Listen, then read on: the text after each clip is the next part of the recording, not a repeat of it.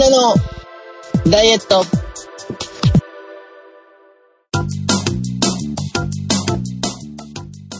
この番組は、痩せても、痩せなくても、思ったように体が変わらない、と、お嘆きのあなたの思いを叶えたいダイエットバラエティです。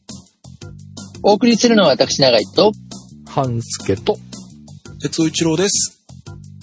よろしくお願いします。よろしくお願いします。よろしくお願いします。あの、痩せても痩せなくてもって言われたら、まあ、痩せなくてもグループに入るわけなんですが、思ったように体が変わらないっていうのは、今すごくね、前のめりなんですけど、変わんないんですよ。不思議なことに。っていう、今日このございます。えー本日22年2月4日、二十四節気の最初なんですね。1月なのかと思ってたんですけど、えー立春で収録をさせてもらっております。まあ、立春とはいえまだまだ寒い日が続いているので、小春日和が待ち遠しい今日この頃でございますが、皆さんいかがお過ごしでしょうか今週はメールをいただいておりますので、早速ご紹介させてもらいます。はい。よしさんからいただきました。ありがとうございます。ありがとうございます。えー、ハンスケフェスご参加いただき、メールちょうだいって散々催促して送っていただきました。すいません。ありがとうございます。大変失礼しました。えーハンスケフェス楽しかったです。あっという間の時間で、え、もう終わりという感じでした。えーまた次回も参加できればいいなと思っております。えーさて、えーハンスケフェスでズームでもお話しさせていただいた通り、自転車通勤で日々体型維持になんとか励んでいるわけなんですが、どうしても食べたい、飲みたいの欲求に勝てず、えー需要と供給のバランスがやや供給過多に陥っております。えーそれは全て腹部に集中するという、そこで運動はこのまま継続するとして、えーまあ、氷点下の真冬でも自鉄やりますというふうに書いていただいておりますが、自鉄というのは何ですか？自転車通勤ということだと思います。ありがとうございます。より、えー効果的な運動をするために、永井先生のアドバイスに従い、バランスボールを取り入れたいと思いますが、あれってサイズもいろいろあるし、えーどのあたりがジャストサイズなのか、またそれでどのような運動を行えばいいのか教えていただければ幸いです。番組配信目標数値達成を楽しみにしております。ということでいただきました。ありがとうございます。ありがとうございます。ありがとうございます。これサイズ、なんか確かにいろいろ売ってますけど、これは体に合わせるのか、使用運動によって変えるのか、というサイズについてまず、どんな感じなんでしょうか。すいません。その前にまずヨシさんの説明をもう少し、私たちは知ってるけど知らない方にはどんな方なのかが全くイメージが湧かないと思うんですけれども。そうですね。えっと、ヨシさんは私もお世話になってるので、もう私から言ってます。はい。そうですね。固まってしまった。はい。はい。はい。いい意味で、うん。自転車乗りっていう感じのスラーっとした方です。ああ、まあそうですね。はい。ガリ細じゃなくて、多分、上着脱いだら細マッチョなんだろうなっていうようなイメージうんうんうんで、はいえーすごく筋力もあるし、うんきちっとされてる方で、うん。あの、お父様の田んぼを引き継いで、うん。米作りも勉強されてるというすごい方。そうでした。はい。で、はい私たちも大変お世話になったりうん。してるんですが、うんこのメールのお腹が太ってるっていうのが全然想像ができない。そうですね。うん、そうそうそう。この腹部にっていうのをね。年とやんって言いたい感じなんですが、うん、うん。はい。でも、こういうとてなんかも、ご本人曰く脱ぐとすげえよって おっしゃってましたけどね。でも違うよね、絶対。多分僕らが言う脱ぐとすごいよっていうのと多分ち、あの、ステージが違うと思いますけど。うん。はい。という方です。はい。なので、中先生、私の分もいいアドバイスお願いします。よろしくお願いします。お願いします。はいえっ、と、まあ、アドバイスの前にと言いますか、あの、アドバイスとしては実は今日これが一番大事なお話なのを真っ先にしてしまうんですが、えっ、と、バランスボールをうん。痩せるためには使わないっていうお話なんですよ。え、お おき、ずいぶん来ましたね。はい。まあ、もっと正確に言うと、うん。痩せることを目的としてバランスボールを使うと、うん。非常に効率がよろしくないというお話なんです。おへえ。はい。というのは、うんまあ、あの、すごく単純に考えて、人の運動量ってうん。体重かける移動距離って言われたりするんですね。うんうんうんうん。まあ、それがあの消費カロリーにつながったりするんですけれども、うん。まあ、簡単に言うと動けば、それだけ脂肪は燃焼しやすくなるというのはもう皆さんも十分ご存知かと思うんですが、うん。その原理原則にのっとって考えると、うん。バランスボールに乗って動いた時の、まあ、いわゆるストロークですよね。動く距離うん。うん。というのは非常に少なくなるわけです。はい。ということは痩せるっていうこととちょっとかけ離れるんじゃないかということをうん。考えた時に、じゃあなんでお前はずっとバランスボールバランスボール言ってるんだというお話もあるわけなんですが、はい。あの、バランスボールを使う目的をうん。正しく理解しておくと、うん。効果が上がるというところで、で、その目的何なんですかっていう話をしたときに、うん。まあ、お腹痩せにくいです。脇腹にお油ついてますっていうことの、うん。まあ、痩せたいと思われる人の原因の7割から8割ぐらいが、うん。いわゆる骨盤って言われるものはい。が股関節の周囲にございます。はい。で本来骨盤っていうのはあの、一日の中でもちょっとずつ閉じたり開いたりを前後に、こう、なんて言うんでしょう。パチンコ、昔のパチンコのチューリップって言われる、こう、パカッパカって開くもののようにう、ん。うん。ううん。ん。開いたり閉じたりをするわけです。うん。うんで、パチンコのチューリップをご存じない方は、あの、お父さんねお母さんに聞いていただいて、またあの画像検索をしていただいてということでですね。ないかもしれない。はいまあ簡単に言うと、要は動くというお話なんです。ただ、成人をする、また女性で言うと、例えば出産を経験されるとかいうことがあると、はい。広がってしまってうん閉じない、または広がり続ける方っていうのがかなり多いんですね。うん。うん。で、広がっていることによって、簡単に言うとお腹の筋肉が動かしにくい、そのことによって油がつくっていうサイクルが生まれやすくなるというお話なんです。うん。なので、お腹を落とすためにはバランスボールを使ったらいいんですけれども、うん。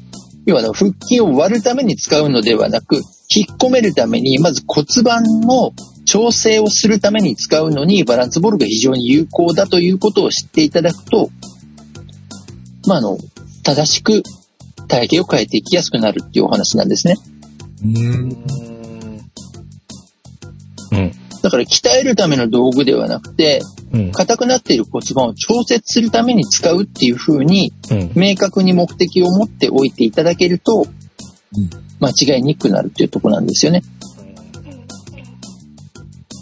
で、そうなった時に、要はただ乗っているっていうだけでも、まあ昔は運動効果あるって言われてたんですけれども、うん。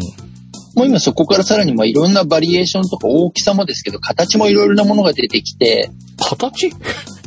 形も今すごくいろいろなものが出てきてます。えええ、だって、ば、え球体じゃないのもあるってことなんですか？落花生型のとかもありますしね。あ、ええほうほう。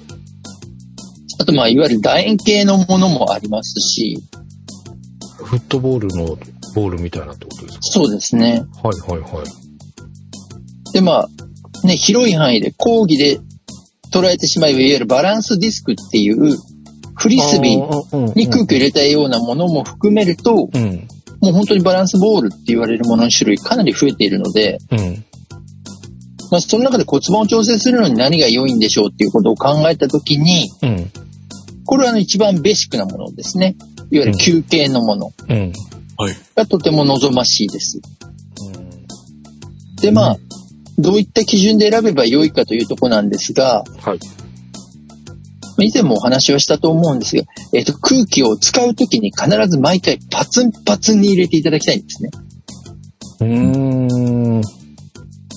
もうこれはあの、使う上での原理原則として頭に入れておいていただけると良いのですが、もうとにかく空気はパンパン。うーん。で、空気をパンパンにして、うん。まあ、あの空気穴といいますか、まあ空気を入れるところ口がありますよね。うん。だいたいこう長めのピン、5、6センチあるようなピンを刺すことによって空気をキープする仕組みになっていると思うんですが、はあれを真上に持ってきて、うんその上に座る形にしますと。い。うん。うん。うん。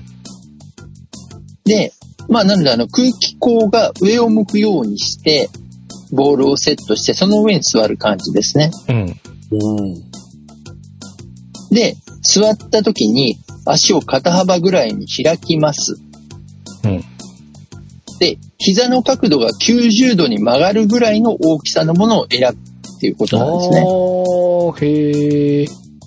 で、その時に足は足の裏がしっかりと床につく状態にして、うん。90度ぐらいの膝の角度が保てる大きさのものを選んでいただくのが一番効果的です。おーじゃあ、椅子かなんかで一回試して、その座面との高さを測っといて、それに近い直径のボールを買うのがいいっていうことなんですかね。そうですね。まあ、うんうん一般的に売られているのがだいたい45センチ、55センチ、65センチ、70センチぐらいのサイズがうんうん。出回っていると思うんですね。うん。で、まあ、身長170センチ台の男性だったらおそらく55センチないしは65センチのボールで十分だろうと思います。なんで女性でも160未満の方であれば、うん。もう55センチのボールだったらちょっともしかしたら大きいかなって思うくらいなので、うん。だってちょっと大きいので、うん例えばじゃあちょっと空気を抜いた方がいいのかなっていう使い方をすると効果が得にくくなってしまうので、ここれも必ずそう、パンパンに張った状態の。ボールで膝が90度に曲げてあ形をキープできるようなサイズを選ぶというのが非常に大切になりますという。なるほど。これがまず一つ原則ですね。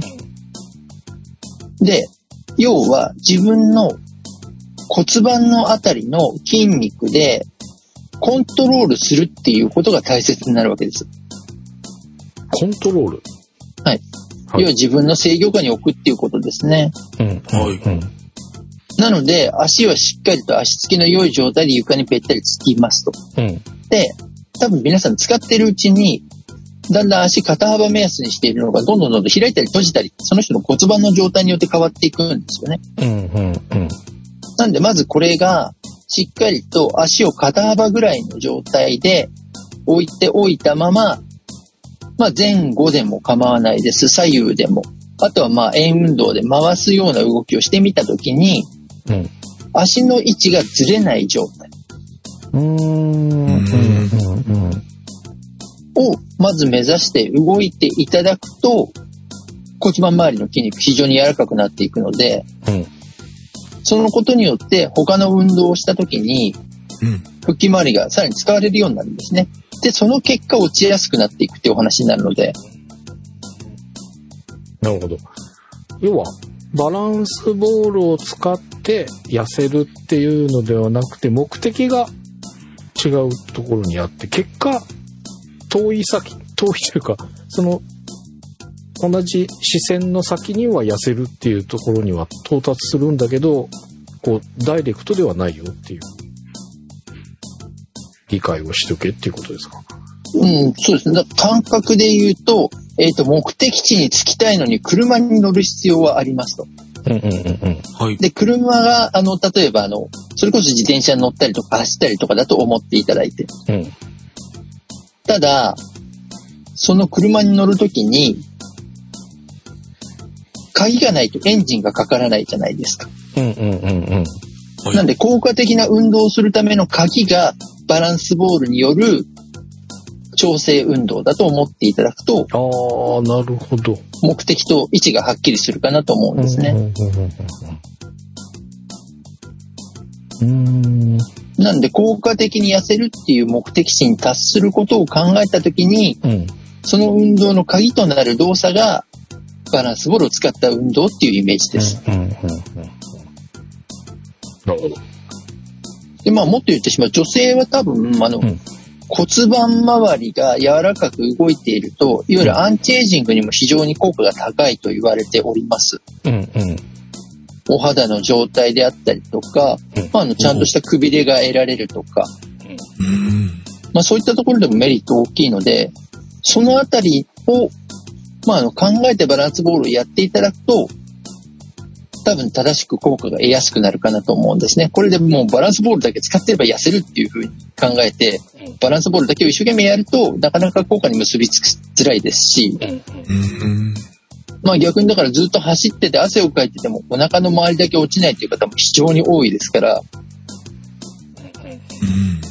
まあそういった方は必ず骨盤の動きに原因がある方が、うんほとんどなので、はいそこを見直していただくと非常に体型が変わりやすいというのは確実に言えることなので、うんもう逆に言うと運動自体はだからそんなに凝ったものじゃなくても構わないんです。要はちゃんと自分の体の中心というかまあ乗せたお尻の部分から中心の腰のあたりまでで、うんボールを制御する動きをまあ、20分ぐらいはできているかっていうところだと思っていただければ。うん。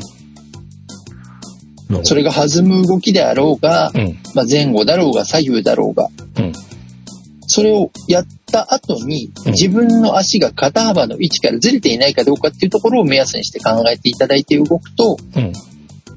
まあ自分がちゃんとできているかどうかっていうのはすごく測りやすいですし、うんじゃあすごくそこがチェックポイントとしては有効なところってことですね。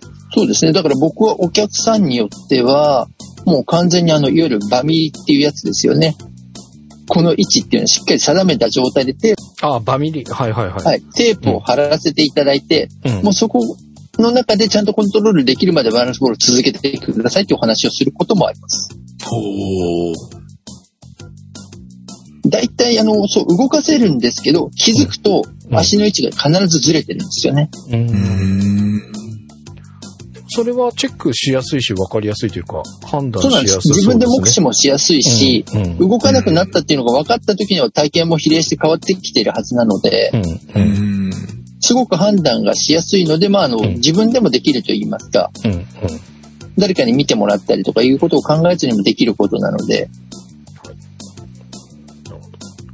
そうするたら継続して自鉄もされるということなのでそのバランスボールでこう骨盤の状態を良くして、うん自鉄の運動効果がさらにアップするっていうところは期待できてくるとそうですね。かで特に自転車の弱点って、うんある程度上半身の体重をうんサドルに乗せるじゃないですか。うんうんそのことによって必ず可動しにくい筋肉っていうのが出るんですよ。お腹の中心のあたりに。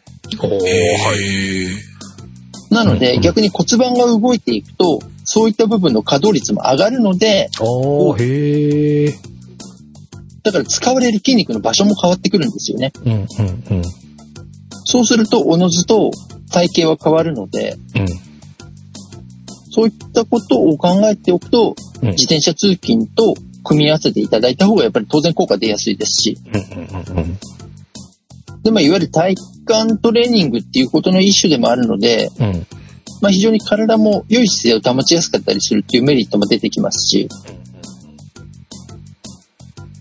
本当にそこを組み合わせて取り組んでいただけると効果が出やすいかなと思います。まあ、20分ぐらい1日の中で座ることを考えていただければ良いんじゃないかと思います。うん。基本ね、その自転車通勤とか自転車の運動をされてる方なので、効果がわかりやすくというか、さらに飛躍するのではないでしょうかということで、えーよろしければ、まあ、その、試されて、経過なんかもお知らせいただけると嬉しいです。よしさんありがとうございました。ありがとうございました。ありがとうございました。はい。あと、すいません。先ほど紹介しときながら忘れてましたが、あの、はい私たち、私、半助さんと同世代の男性です。あ、そうそうです。はい。ヨシさんっていう名前は女性の可能性もあるの？そうですね。そうですねはい。はい。ありがとうございました。なんで多分出産はしたことがないと思います。ありがとうございます。はい。では、えー、2週間、前回の収録から空いておりますが、私たちの成果発表に入ります。よろしくお願いします。よろしくおよ願いしますろしくお願い。します。えー、私2週間で、ムーバレックス SER パーフェクト行きました。おー。おめでとうございます。えーおめでとうございます。1ヶ月、えー2022年の1月、パーフェクトです。まあ、そこから何日かありますけど、えーパーフェクトで今のところ来ております。おめでとうございます。ありがとうございます。ウォーキングが14日のうち8回、頑張りました。ええありがとうございます。いや、まだ褒めてない。フライングで。はい。ただ、まあ、食べてます。食べてます。食べてます。食べてます。です。前回ご紹介した計測日が22年1月22日の計測でした。はい。体重が87.2キロでした。はい。本日21年2月4日の計測です。はい。体重です。はい。じゃん !87.4。0.2kg の増量です。ありがとうございます。お疲れ様です。お疲れ様ですけど、これは誤差の範囲？いや、でも誤差でもイエイだったら誤差でもうーっていうところかなっていうちょっと思ったりしました。えてか、ちょっとスクロールしただけですけど、これだけ食べて0.2しか増えてないんだったら、実質痩せてるんじゃないかっていう勘違いをしそうなぐらい、こんがりと上がったものがいっぱい乗ってましたけど。そうです。はい。確かに。えー、まあ、いっぱい食べました。体脂肪です。前回ご紹介した体脂肪が25.0%でした。はい。今週の体脂肪です。はい。じゃん26.2%。えー、1.2%の増量です。ありがとうございます。お疲れ様です。です。ありがとうございます。まあ、増えるよねっていうところですが、えー、ウエストです。前回ご紹介したウエストが103.8センチでした。はい。今週のウエストです。じゃん !101.8! おう 2.0cm の大減量です。おめでとうございます。ありがとうございます。ます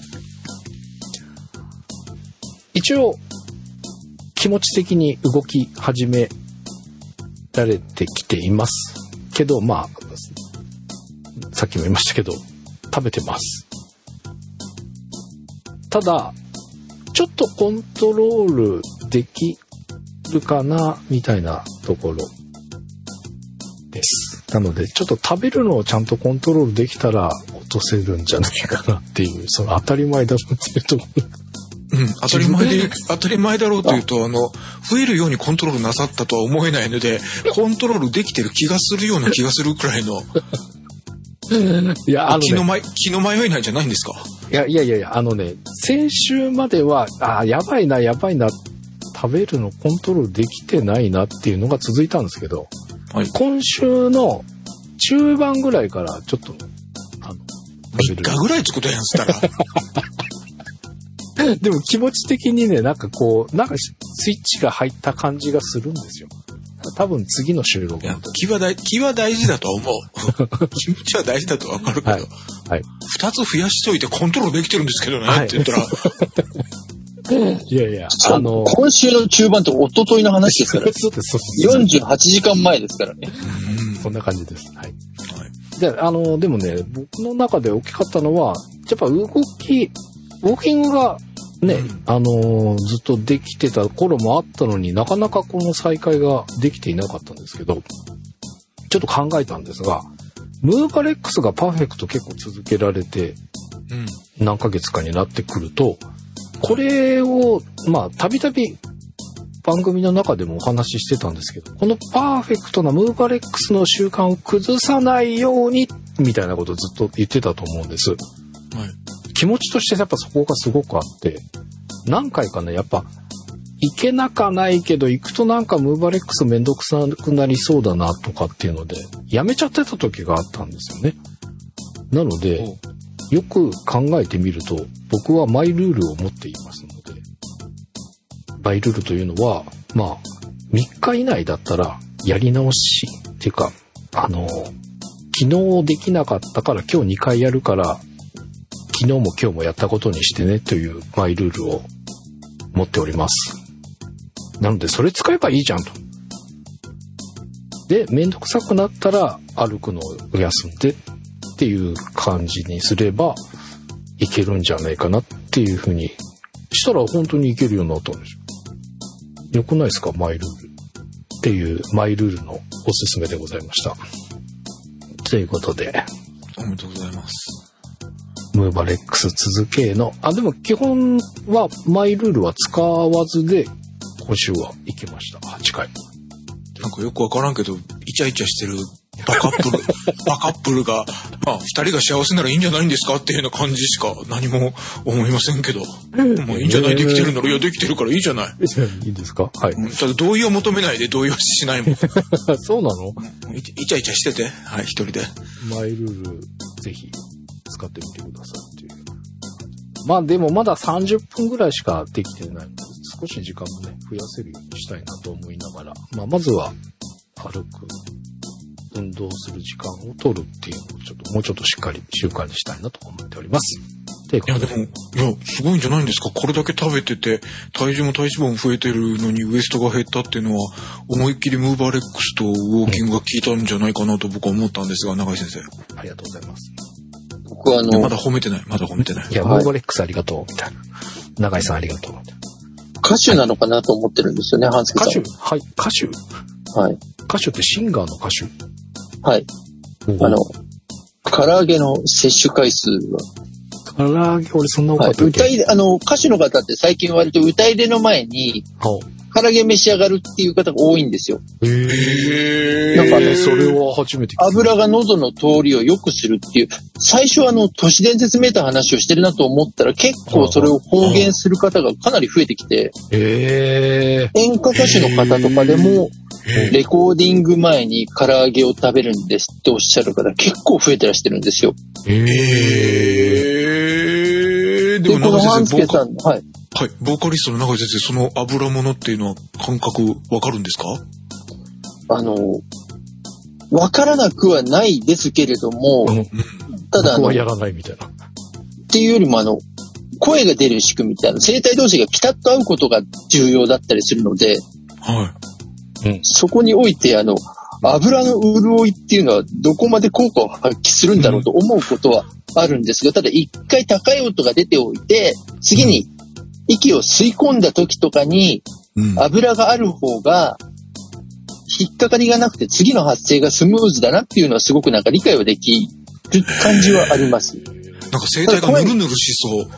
そう。なであの、声帯が重なって声が出るので、逆にちょっとでもずれたりとか、片方変な開き方をしてることによって声って変な風に出るんですよね。ほうほうほうほうっていうことを考えると、唐揚げとのつながりよって本当に僕最初思ってたんですけど、今かなりうん。多くの方が唐揚げをレコーディング前っていうのを、うん。なんかすごく普通に今、たしなみですぐらいの感じで、おっしゃる方が多いので、うんハンスケさんも歌手になったのかなと思って見ていたっていうぐらい唐揚げを召し上がってるなと思いました。あの、僕が思い出したのは、うんあの、僕は全然こう、自分が歌ったりするタイプじゃないので、シンガーの気持ちがわからないんですけど、うん。あの、その20年前の大内さんの、大内義明さんの、シンガーの、うん大内義明さんの事務所行った時とかに、大内さんは歌う方なので、うん。で、アシスタントっていうか、入ってきた子に、うんあの、レコーディングの時に飲み物買ってきてってわざと、あえて銘柄を何もしし買うものを指定せず言って。ウーロン茶を買ってくる子がいて。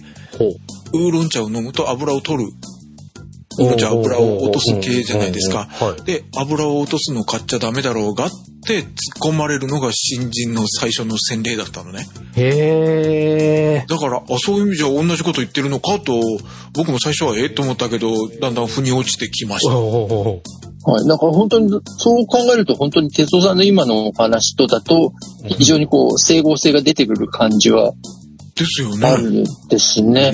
じゃあ僕はシンガー向きなんですね。生態だけね。食生活がシンガー向きということですね。唐揚げに限らず、ラーメンも油切ったラーメン召し上がるみたいですし。っ ていうか脂質どんだけ取ってんねんって、我ながら見ておりました。そうですね。半助さんだって PFC バランスっていうのを、まあ以前もちょっとお話ししたことあります。要は、はい。タンパク質、うん。脂質、うん。炭水化物の割合の話で、まあバランスよく取りましょうという話をしたと思うんですけども、うん。半助さん多分二等辺三角形みたいな感じになってますよね。脂質。P、P と F による二等辺三角形っていう。それでいて、ほら、あの、ウエストが下がるっていうのは、さっき哲夫さんが言われていたように、うん。やっぱりあの、運動が体型を作るっていうことを、うん。うんちゃんとあの、今回体現なさったっていうことですよね。うん。うん。いやーすごい。はい、ありがとうございます。はい。ムーバレックス様々です。だからあの、動いていたことも食べたことも、ちゃんと両方成果が出たということですよね、あれああ、そうですね。まあ、まさしくって感じかもしれないですけど。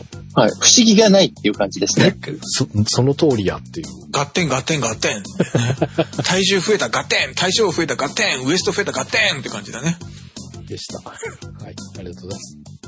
いや、でも本当ね、ムーバレックスは、あの、プラス、まあ、ちょっと前に言った105%ぐらいのやつでやっていくといつまでもきついです。今もまだきついです。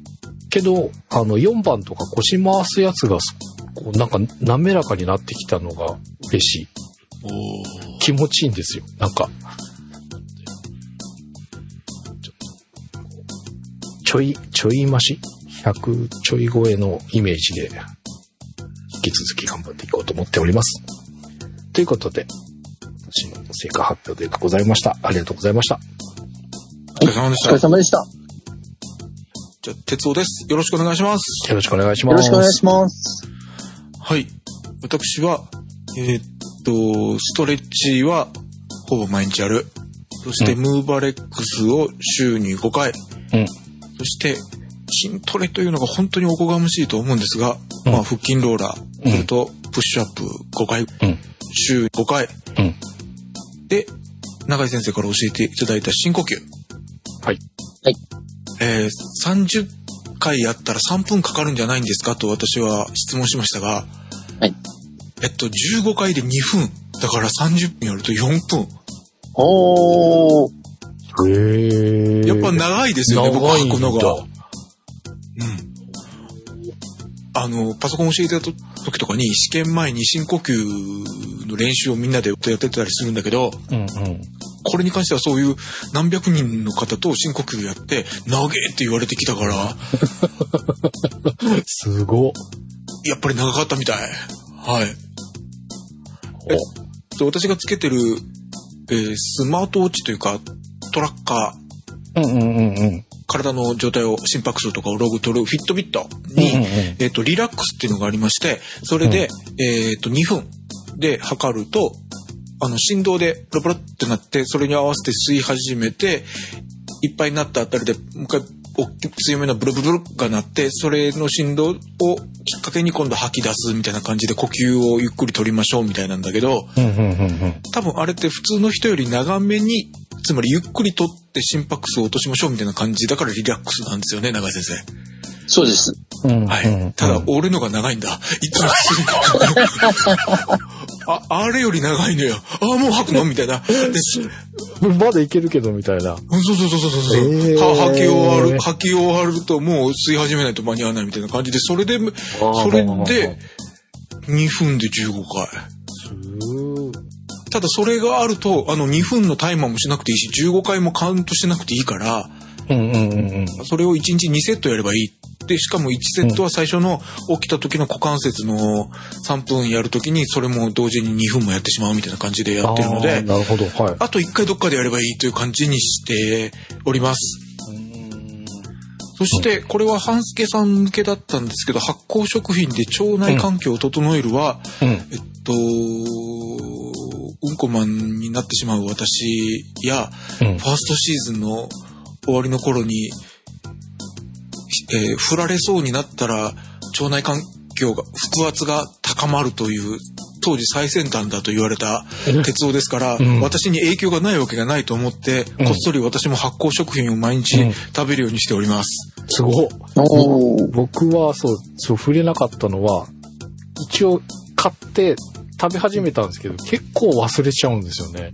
なので、14日間のうち5回しか食べれてないです。まあ、納豆とかは食べてるんで、多少混じってはいますけど。あ、うん僕も5回か6回ぐらいです。え、でも、うんうん中先生、カルピスは発酵食品ですか？カルピスのパッケージに書いてあったんですけど。書いてあるよね。一応発酵食品ではあるんですけれども、もまああの、乳酸菌、乳酸菌なんですよね。はい。で、あの、乳酸菌って実はあの、癖者で、え？おうあ、乳酸菌が悪いわけじゃないんですよ。取った方が良いんですけど、ほう。実は乳酸菌ってめちゃめちゃ種類があって、ほうほうほう。カルピスは何に効くんだったかな？あの、かなり役割が限定的なんですよ、それぞれ。へえ。はいはいはいはい、だからはい。乳酸菌っていう言葉でくくれど、いろいろな乳酸菌を取った方がはい。良いんですね。いや、あの、毎日、カルピスを飲んで、これだけで済まそうと思わなければいいと思っていいですか？なんかのそうです。あの、カルピスも飲むし、例えばあの、キムチも食べます、納豆も食べます、みたいな感じで考えておいていただけると、非常に良いなと。はい。ちょうどというか、この2週で食べたのが、カルピス、チーズ、はい味噌汁、納豆、えっ、と、豆板醤、甜麺醤、豆チー醤。あ、そこら辺もそうなのか、発酵、あ、そう発酵食品ですねですよね、これ。おーほうほうほ。まあ言ったら、だから醤油とかも発酵食品ではありますからね。あ、醤油か、そうか。醤油とかつるみたいなものっていう、ね、うんもう思いっきり出来方が発酵ですからね。はうーん。うんうん。この中で、今言った中で違うよっていうのはございました？基本的には全て発酵食品と捉えていただいて問題ないと思います。ありがとうございます。じゃあ、うんうんうんえっ、と、そんな感じでいきましたので、発酵食品は、1週目が6回、2週目が7回、全部いったか。はい。です。うんえーストレッチは7回7回行きました。ちょっと数が少ない時もあったけど、おーすごい大。股関節それは素晴らしいいですよ。や、全部がちょっとちょっとなので、本当にちょびっとだけです。ありがとうございます。で、ムーバレックスが1週目が6回、2週目が5回。おー達成じゃないおーいやー、てか、毎日やってるつもりで5回だねって感じでさ、どうしてもダメな時があったりとかして、はいははいはいはいはい。い。です。で、筋トレが、えーっと、1週目が6回、2週目が4回。おー平気してまあでもも鳴らして、OK みぐらい。な感じだねはい。うん、あ、でもすごいじゃないですか。素晴らしい。どうしたのそんなに？自分にコントロールができてるという、うん。余裕かな。余裕か、上から目線で。ああ、慰めの拍手ありがとうございます。はい。はい。で、深呼吸は1週目6回、2週目7回。おおまあでも、ほほぼ毎日ですね。ありがとうございます。で、ウォーキングが少なかったです。1週目が3回、2週目が1回だけ。うーん、うんうんうん。はい。で、えー食事は、まあ、しっかりいただいております。寂しいなぁ。なんか写、真、写真がね。あ、っていうか、あのー作るのが多くなったので、麻婆豆腐作ると、いまあ2回は食べたりするので、2回目は写真撮らなかったりするから、写真がああ、そういうことか。はいはいはいはい。なるほど。1回作って2食分食べるんだけど、写真は1枚だけみたいな感じなので、写真が少なくてあなたは寂しいと今おっしゃったんだよね。はい、そうです。はい。なので、しっかり食べております。えー、あ、まあでもそうだね。ピザとかもあるし。はい。ということで、えーはい前回計測した体重が 87.5kg でした。今週は、じゃん !88.0! 0.5キロ増量です。はい、おお疲れ様です。上上から目線でありがとうございます。はい。体脂肪率です。前回が31.2%でした。今週は、じゃん !32.8!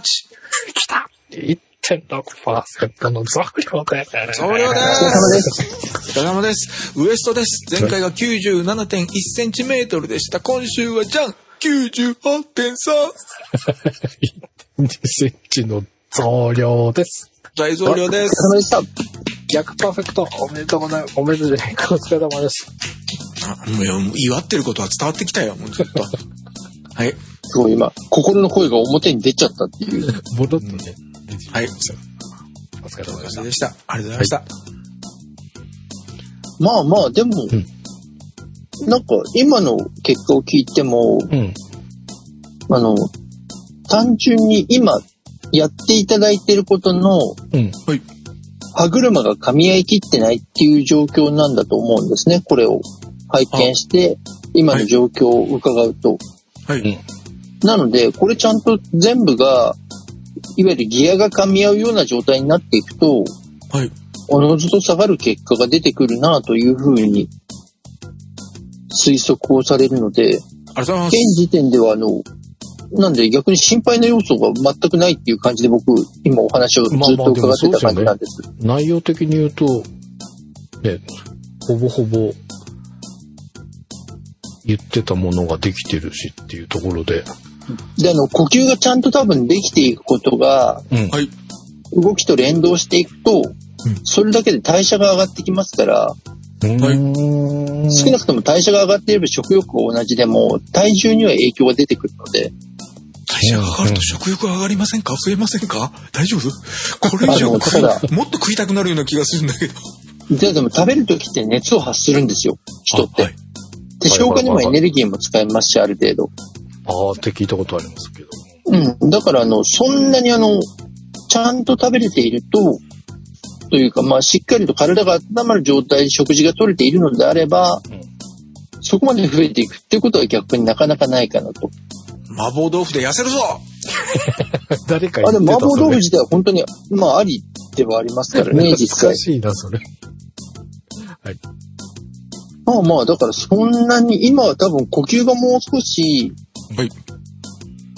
有効にというかうん、多分体が、あの、無理なくというか自然にできるような状態になっていくと、はい。おそらく運動と絡んでいくだろうなと思っているのと、あと発酵食品っていうところで、さっき実は半助さんが喜びそうなんで口にするのをはばかったんですけれども、うん。発酵食品という意味で言うと、はい。例えば塩麹漬けの唐揚げみたいなのを作っても発酵食品なんですよ。喜んでおります。大喜び。はい、喜ぶと思ったからさっき言うのすごい、あれだけ収録前に頭を動かすなって言ったんですけど、今、自分の椅子のところまですっ飛んでい顔がちっちゃくなりましたよ、ズーム上で。頭動かすなっちゅうに、ほんと。だからもう本当に日本の食べ物ってそう、うん発酵食品にすごく富んでいるので、うん。うん。そういった意味であの、唐揚げもなので食べ方次第では、うん。割と発酵食品を取れるっていうことにもなりますし、あと、やっぱり免疫力が非常に高まるっていうのが、体調を崩しにくいっていうのはすごく大きいなというふうに、僕はちょっと最近周りの自分の知り合いの人たちが、同じような生活環境の人なんですけれども、うん。あの、まあ、体型にももちろん差はあるんですけども、本当にあの、ひょろひょろしているような子でも、うん。腸内環境整っているようなお話を聞いている子って、うん。全然健康状態崩さないんですけど、うん。うん。うん。やっぱり腸内環境に栄養を与えてない人って、ものすごく体調崩してるんですね、頻繁に。うん。だからやっぱり免疫っていう部分ですごく影響を強く及ぼすので、うん。はい。腸の環境を作ってあげられると、うん。あの、多分、体調とかそういった部分とかのストレッチとかも、じゃあストレッチじゃないですね。ストレスとかも含めて非常に多分緩和されてはい。生活しやすくなるとお、思われるので、はい。本当になんかいろいろな形でうん、取っていただけると良いなと思いますし、うん。まあ、あの、できればなんですけれども、1日に1回どこかでヨーグルトを入れておいていただけると、うん。腸にとってはすごく良いなと思います。種類は問わないので。はそうなんですよね。そう、毎日食べれた時もあったんですけど、ダメなんですよね、今。毎日まあ、食べても飲んでもですよ。飲むヨーグルトだって構わないので。うんうんうん。はい。これでもなんか、ヨーグルトって夜、まあそんなに遅い時間ではないですけど、その、夕飯の後とかに食べるのがいいったんですけど。あ、そうなんですうん、か。それは事実ですへね。ですよえ。ね。って聞いたんで。でもそのタイミングにしようとすると忘れちゃうんで、とりあえずまずは思い立ったらすぐ食べとくみたいな風に一回してみようかなってちょっと思っていたところではあったんですが。ほあと、あれですよ、カレンダーのポップアップとかに毎日設定しといて、この時間だったらヨーグルト食べるっていうのをああ、そうポンって。出てくるようにしてあげるとうんそういう何か工夫をしていかないと忘れるなっていう感じなので。はい。まあでも非常に良いんじゃないかなと思います。僕今、なので寝る前にヤクルト1000っていう、あヤクルトレディーースさんからしか買えないヤクルトを取ってるんですけれども、レアモノヤクルトね。はい。だいぶそういう意味では体調整いやすいというか、やっぱり飲んだ時と飲んでいない時、忘れて飲まない時の体調の落差が著しいなって感じることが多くて、成果出るんですか？あの、はっきり出ます。へえ。僕今諸事情があって睡眠時間4時間半ぐらいなんですけど、うん。でもあの、やっぱり逆に疲れすぎてる時が寝れなくて2時間ぐらいで一度目が覚めるんですね。はいはいはいはい。ただこれあの、ヤクルトをちゃんと取っていると、朝までとりあえずあの、一度起きるとか二度起きるとかいうことがなく、目が覚めるし、起きるのも割とスムーズですね。なんかこう、うじうじしないというか。あなんかそれ聞いたことがあってですよね。で、僕も一回だけは飲んだことがあるんですけど、続けて飲んでなかったからか、まあその、あんまりよくわかんないな、みたいな感じだったんで。最初僕も差は気づかなかったんですけど、飲まなかった日があって、うん。その時が本当に疲れていて寝なくちゃいけないと思っていても2時間ぐらいでもう目が覚めちゃうんですね。だからそういう意味では割とあの、で、ヤクルトもやっぱり乳酸菌、白タ株の働きなので、うん。はい。やっぱり乳酸菌の体に及ぼす影響というのは非常に大きいですし、あとはあの、今、腸内に、いわゆる痩せ菌って言って、要はあの、痩せやすくしていたり、いわゆるデブ菌って言って、太りやすくする菌みたいなの数によって痩せやすい、太りやすいのお話が決まったりするところもあるので、聞きますね。はい。はい。だからまあ痩せ菌を増やすっていうことができればうん、非常に良いというお話で、その時にいろんな種類の乳酸菌とうん、その乳酸菌のご飯になるオリゴ糖を取ってあげられるっていうのがやっぱりすごい大事だっていうことをすごく今言われてますね。長井先生、あの、天才糖はい。は、オリゴ糖の仲間と思っていいんですか？腸内細菌の栄養になると思っていいんですか？はい。なので今、天才糖ものすごく良いって言われて、はい。注目を浴びている素材ですよね。天才糖が取れるのは非常に良いと思います。あそうですか。はい。買い、今の砂糖が終わったら買い替えようと思ったんですけども。おそう、あの、天才糖はとても良いですね、本当に。はい。それにしてみます。僕もだからしばらく前までは三温糖を使うようにしてたんですけど、今やっぱり天才糖に切り替えました。へえ。そんなにいいんですね。いいですね。味は変わりますか？多少、なんで好みは多少出ると思いますが、ただ別に僕そんなにあの、甘い味付け料理をすること自体がそれほどないので、まあ馴染むことはできるかなという感じではあります。はい。近々やってみます。はい。ぜひよかったらもう、それなんで僕はあの、ヤクルトレディさんとあの、特別に懇意な関係している方もどなたもいらっしゃらないですけれども、はい。ヤクルト1000に関してはでもすごくうん。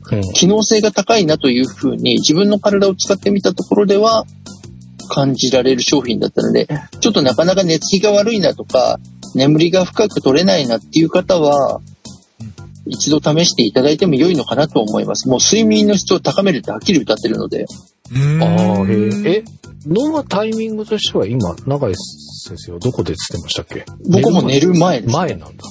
はいうん。で、寝る前に飲むので、うんあの、非常にですね、あの、僕あの、歯を磨くときに、マウスウォッシュというか、あの、要はあのマウスリンスって言ってあの、液状のものと、うんうんうんはい。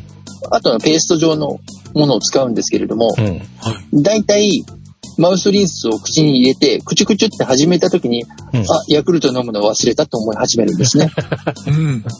で、あの、すごく葛藤があって、これは歯を磨く前に飲んだ方が良いのか、うんうんうん。それとも今日は飲まないで置いた方が良いのかっていう葛藤をクチュクチュしながらして、うん。あの、一回クチュクチュした後、口をゆすいで、うんヤクルト飲んでからもう一回クチュクチュするっていうのを、週に一回ぐらいやっちゃいます。お疲れ様です。ちょっと僕でもまあ本当にあの、睡眠が取りやすくなっているかなという実感はあるので、うん。もし本当に睡眠でお悩みの方がいらっしゃったりとか、ちょっとしっかり眠れた感じがなくて疲労感が残るっていう方は、お試しいただいてもいいんじゃないのかなとは思います。で、特に薬みたいなものでもないので、うん。ある意味安心して召し上がっていただけるところもあるかと思うので、ちょっと試してみたいと思います。はい。ぜひよかったら、なんか今一本増量とかしてたりとかするようなので、えー、そうなんですね。ちょっと試してみようかな。